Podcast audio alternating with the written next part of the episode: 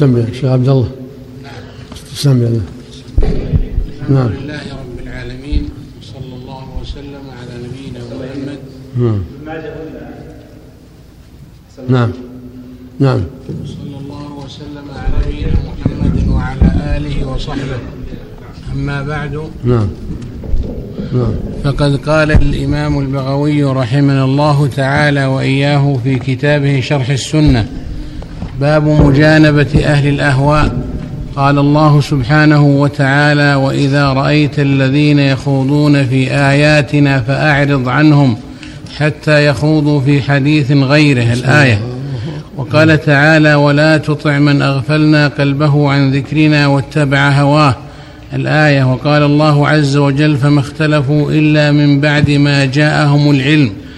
الآية وقال سبحانه فتقطعوا أمرهم بينهم زبرا كل حزب بما لديهم فرحون أي صاروا احزابا وفرقا على غير دين ولا مذهب.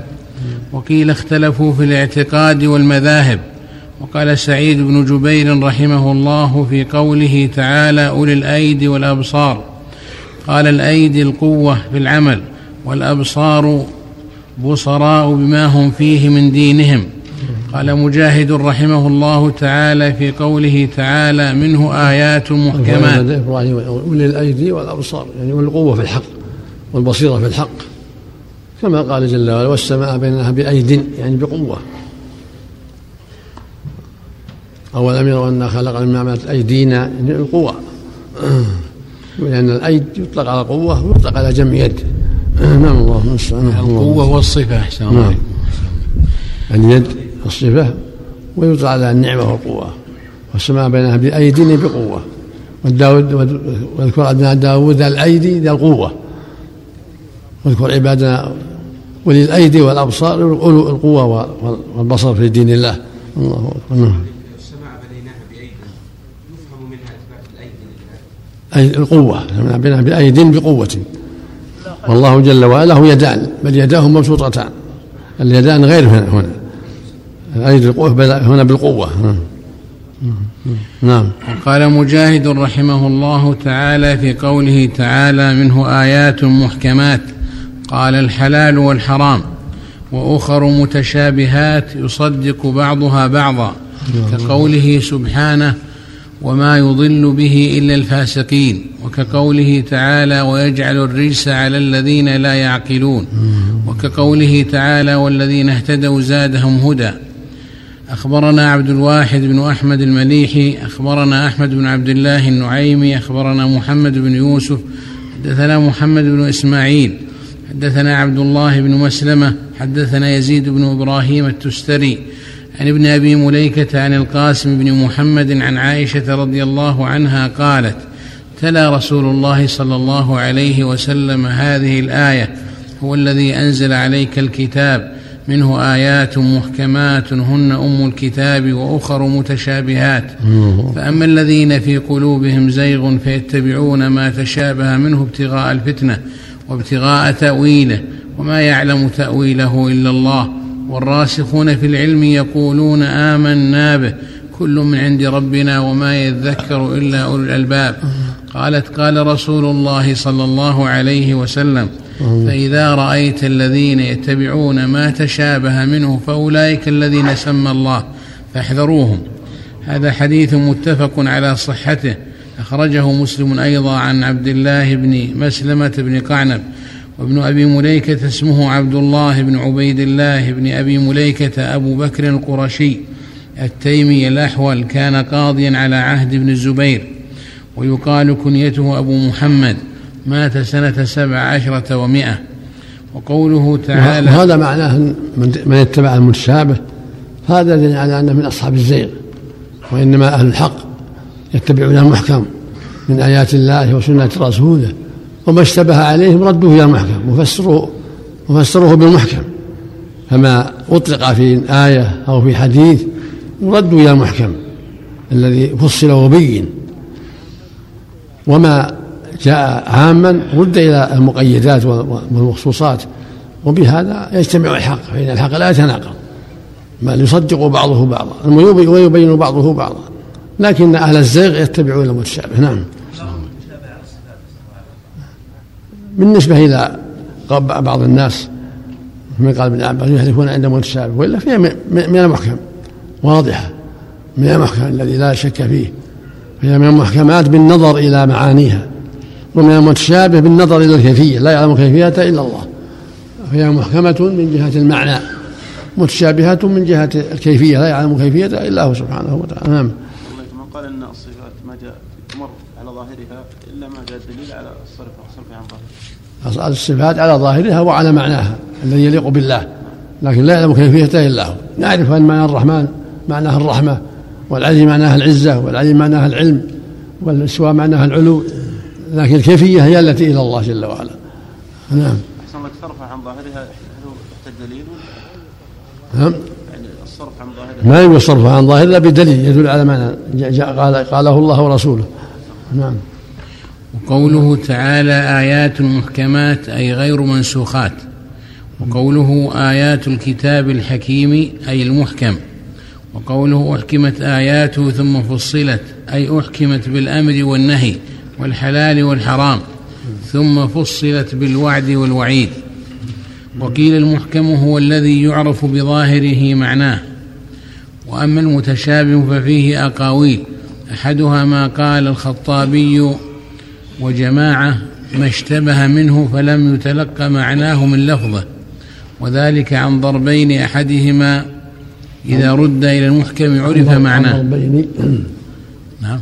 نعم عن ضربين. أحد على ضربين. أحدهما إذا رد إلى المحكم عرف معناه. نعم. والآخر ما لا سبيل إلى معرفة كنهه. والوقوف على حقيقته. ولا يعلمه إلا الله. وهو الذي يتبعه أهل الزيغ يبتغون تأويله.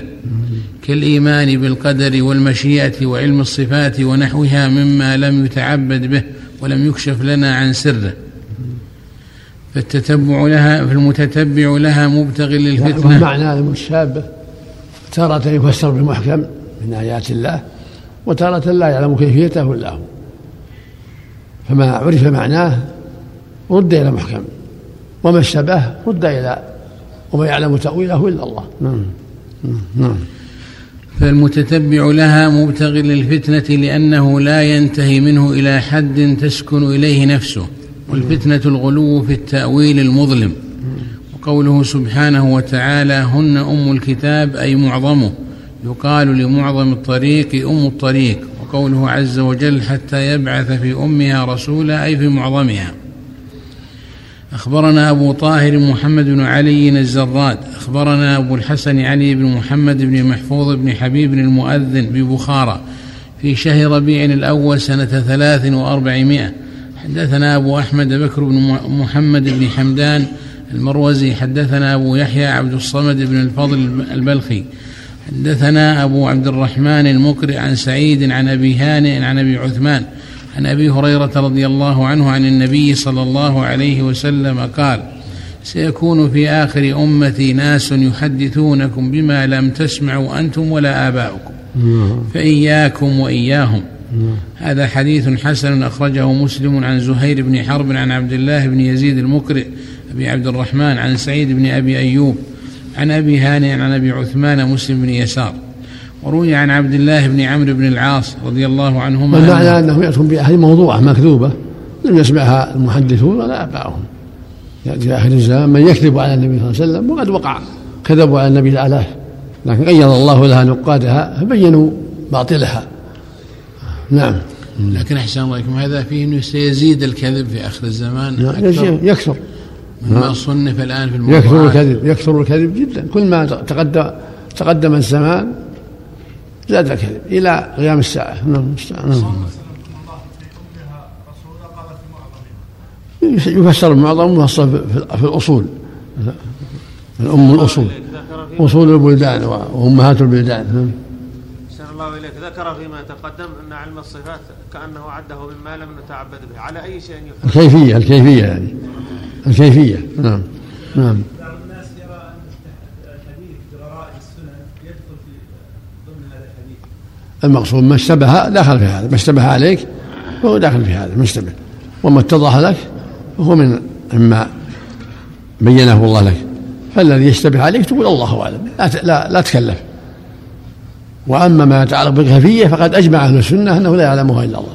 أجمع العلماء على ان كيفية الصفات كيف استوى كيف ينزل كيف يضحك كيف يتكلم هذا إلى الله. لا يعلم كيفيته إلا هو سبحانه وتعالى. أما المعاني واضحة العلم معروف القدرة معروفة الكلمة معروف الرحمة معروفة الضحك معروف إنما الكلام في الكيفية كيفية ذلك. نعم. وروي عن عبد الله بن عمرو بن العاص رضي الله عنهما أنه قال إن في البحر شياطين مسجونة. أوثقها سليمان عليه السلام يوشك أن تخرج فتقرأ على الناس قرانا نعم. نعم. أخبر النبي صلى الله عليه وسلم عن افتراق هذه الأمة وظهور الأهواء والبدع فيهم. وحكم بالنجاة لمن اتبع سنته وسنة أصحابه رضي الله عنهم. فعلى المرء المسلم إذا رأى رجلا يتعاطى شيئا من الأهواء والبدع معتقدا أو يتهاون بشيء من السنن أن يهجره ويتبرأ منه ويتركه حيا وميتا فلا يسلم عليه إذا لقيه ولا يجيبه إذا ابتدى إلى أن يترك بدعته. يعني إذا لم تنفع النصيحة أول النصيحة يبدأ بالنصيحة. والتوجيه فإذا أبى المبتدع إلا, إلا الإصرار استحق الهجر. نعم. حتى إلى أن يترك بدعته كما كما كما أعلن المعاصي. نعم. ينصح ويوجه ويقام عليه أمر الله إذا إذا كان في في البلد دولة عليه أن تقيم عليه حد الله. فإذا لم يستجب استحق الهجر. نعم. أحسن الله إليكم والذي يقول أن الهاجر دواء إذا كان ينفع يستعمل وإذا هذا كان إذا كان ما ينفع. ما يستعمل. أحسن الله إليكم. نعم دواء مثل ما هجر النبي ثلاثة ونفع الله بالهجر. ولم يهجر عبد الله بن أبي وأصحابه لا ما ينفع فيهم الهجر. نعم.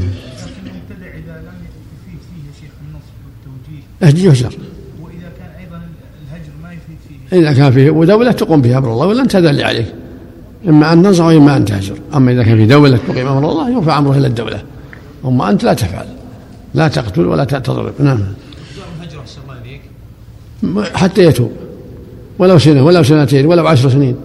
حتى يتوب. مثل ما هجر النبي ثلاث خمسين ليلة حتى تاب الله عليه. إذا كان في المعاصي والبدع على حسب المصلحه يا شيخ على حسب اجتهاد الهاجر. فإذا رأى أن عدم الهجر ينفعهم باشرهم ونصحهم. وإذا رأى أن الهجر لا أن النصح لا تفيدهم هجرهم. نعم. فلا يسلم عليه إذا لقيه ولا يجيبه إذا ابتدأ إلى أن يترك بدعته ويراجع الحق. والنهي عن الهجر يقول ابن عبد القوي رحمه الله وهجران من أبدى المعاصي سنة. وقد قيل إن يردعه أوجب وأكدي وقيل على الإطلاق ما دام معلنا ولاقه بوجه مكفهر مربد الصواب هو الثالث هو الأخير. الهجر واجب. ولكن إذا كان يردعه أوجب زيادة يتأكد. إذا كان يردع أوجب وأكد. نعم. مثل ما فعله النبي مع كعب وصاحبه. نعم. نعم.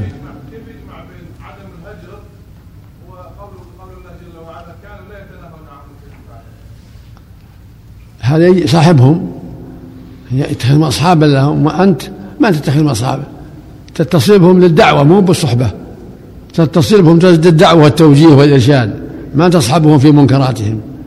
هذا أما فعل بني إسرائيل يصحبونه في منكراتهم ويتركون النهي. أما أنت لا. إذا زرت إذا زرته تنهى تأمره بالمعروف تنهى المنكر.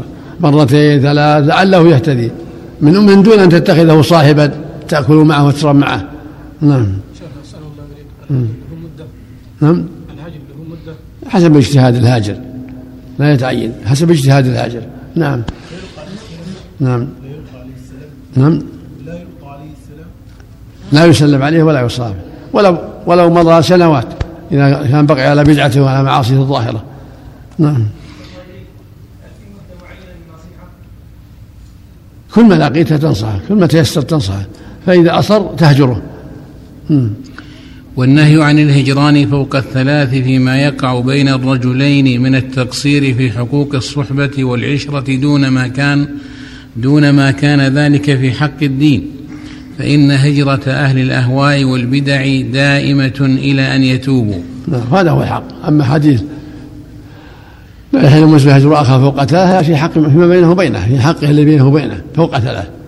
يلتقيان فيعرض هذا ويعرض هذا وخيرهما الذي يبدأ بالسلام فيما يتعلق بحق الإنسان. لا يهجر فوق ثلاثة بل يسلم خيرهما الذي يبدأ بالسلام. أما في حق الله لا يهجر. ولو سنة ولو سنتين حتى يتوب العاصي. يهجره الكلام ثلاثة أيام.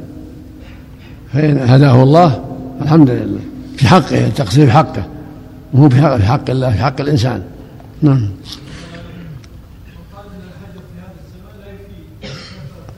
غلط. يفيد.